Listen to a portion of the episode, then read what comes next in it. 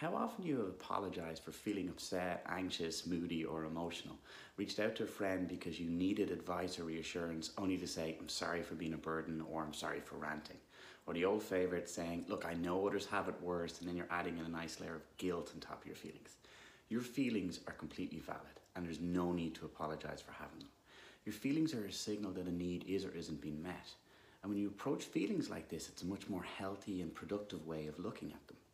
Now, maybe your feelings are a result of a narrative you've been telling yourself or because you've been looking at the situation through a very selective lens. In that case, changing the way you look at them can really help. You're also allowed to piss and moan with perspective. You can know that you're lucky you have a roof over your head or access to clean water, and you can be upset because you miss your friends or have lost out on a holiday. Your feelings are personal to you and they're 100% legit based on your needs and how you're interpreting the world around you. Once you acknowledge them, we can start then working on figuring out what we need.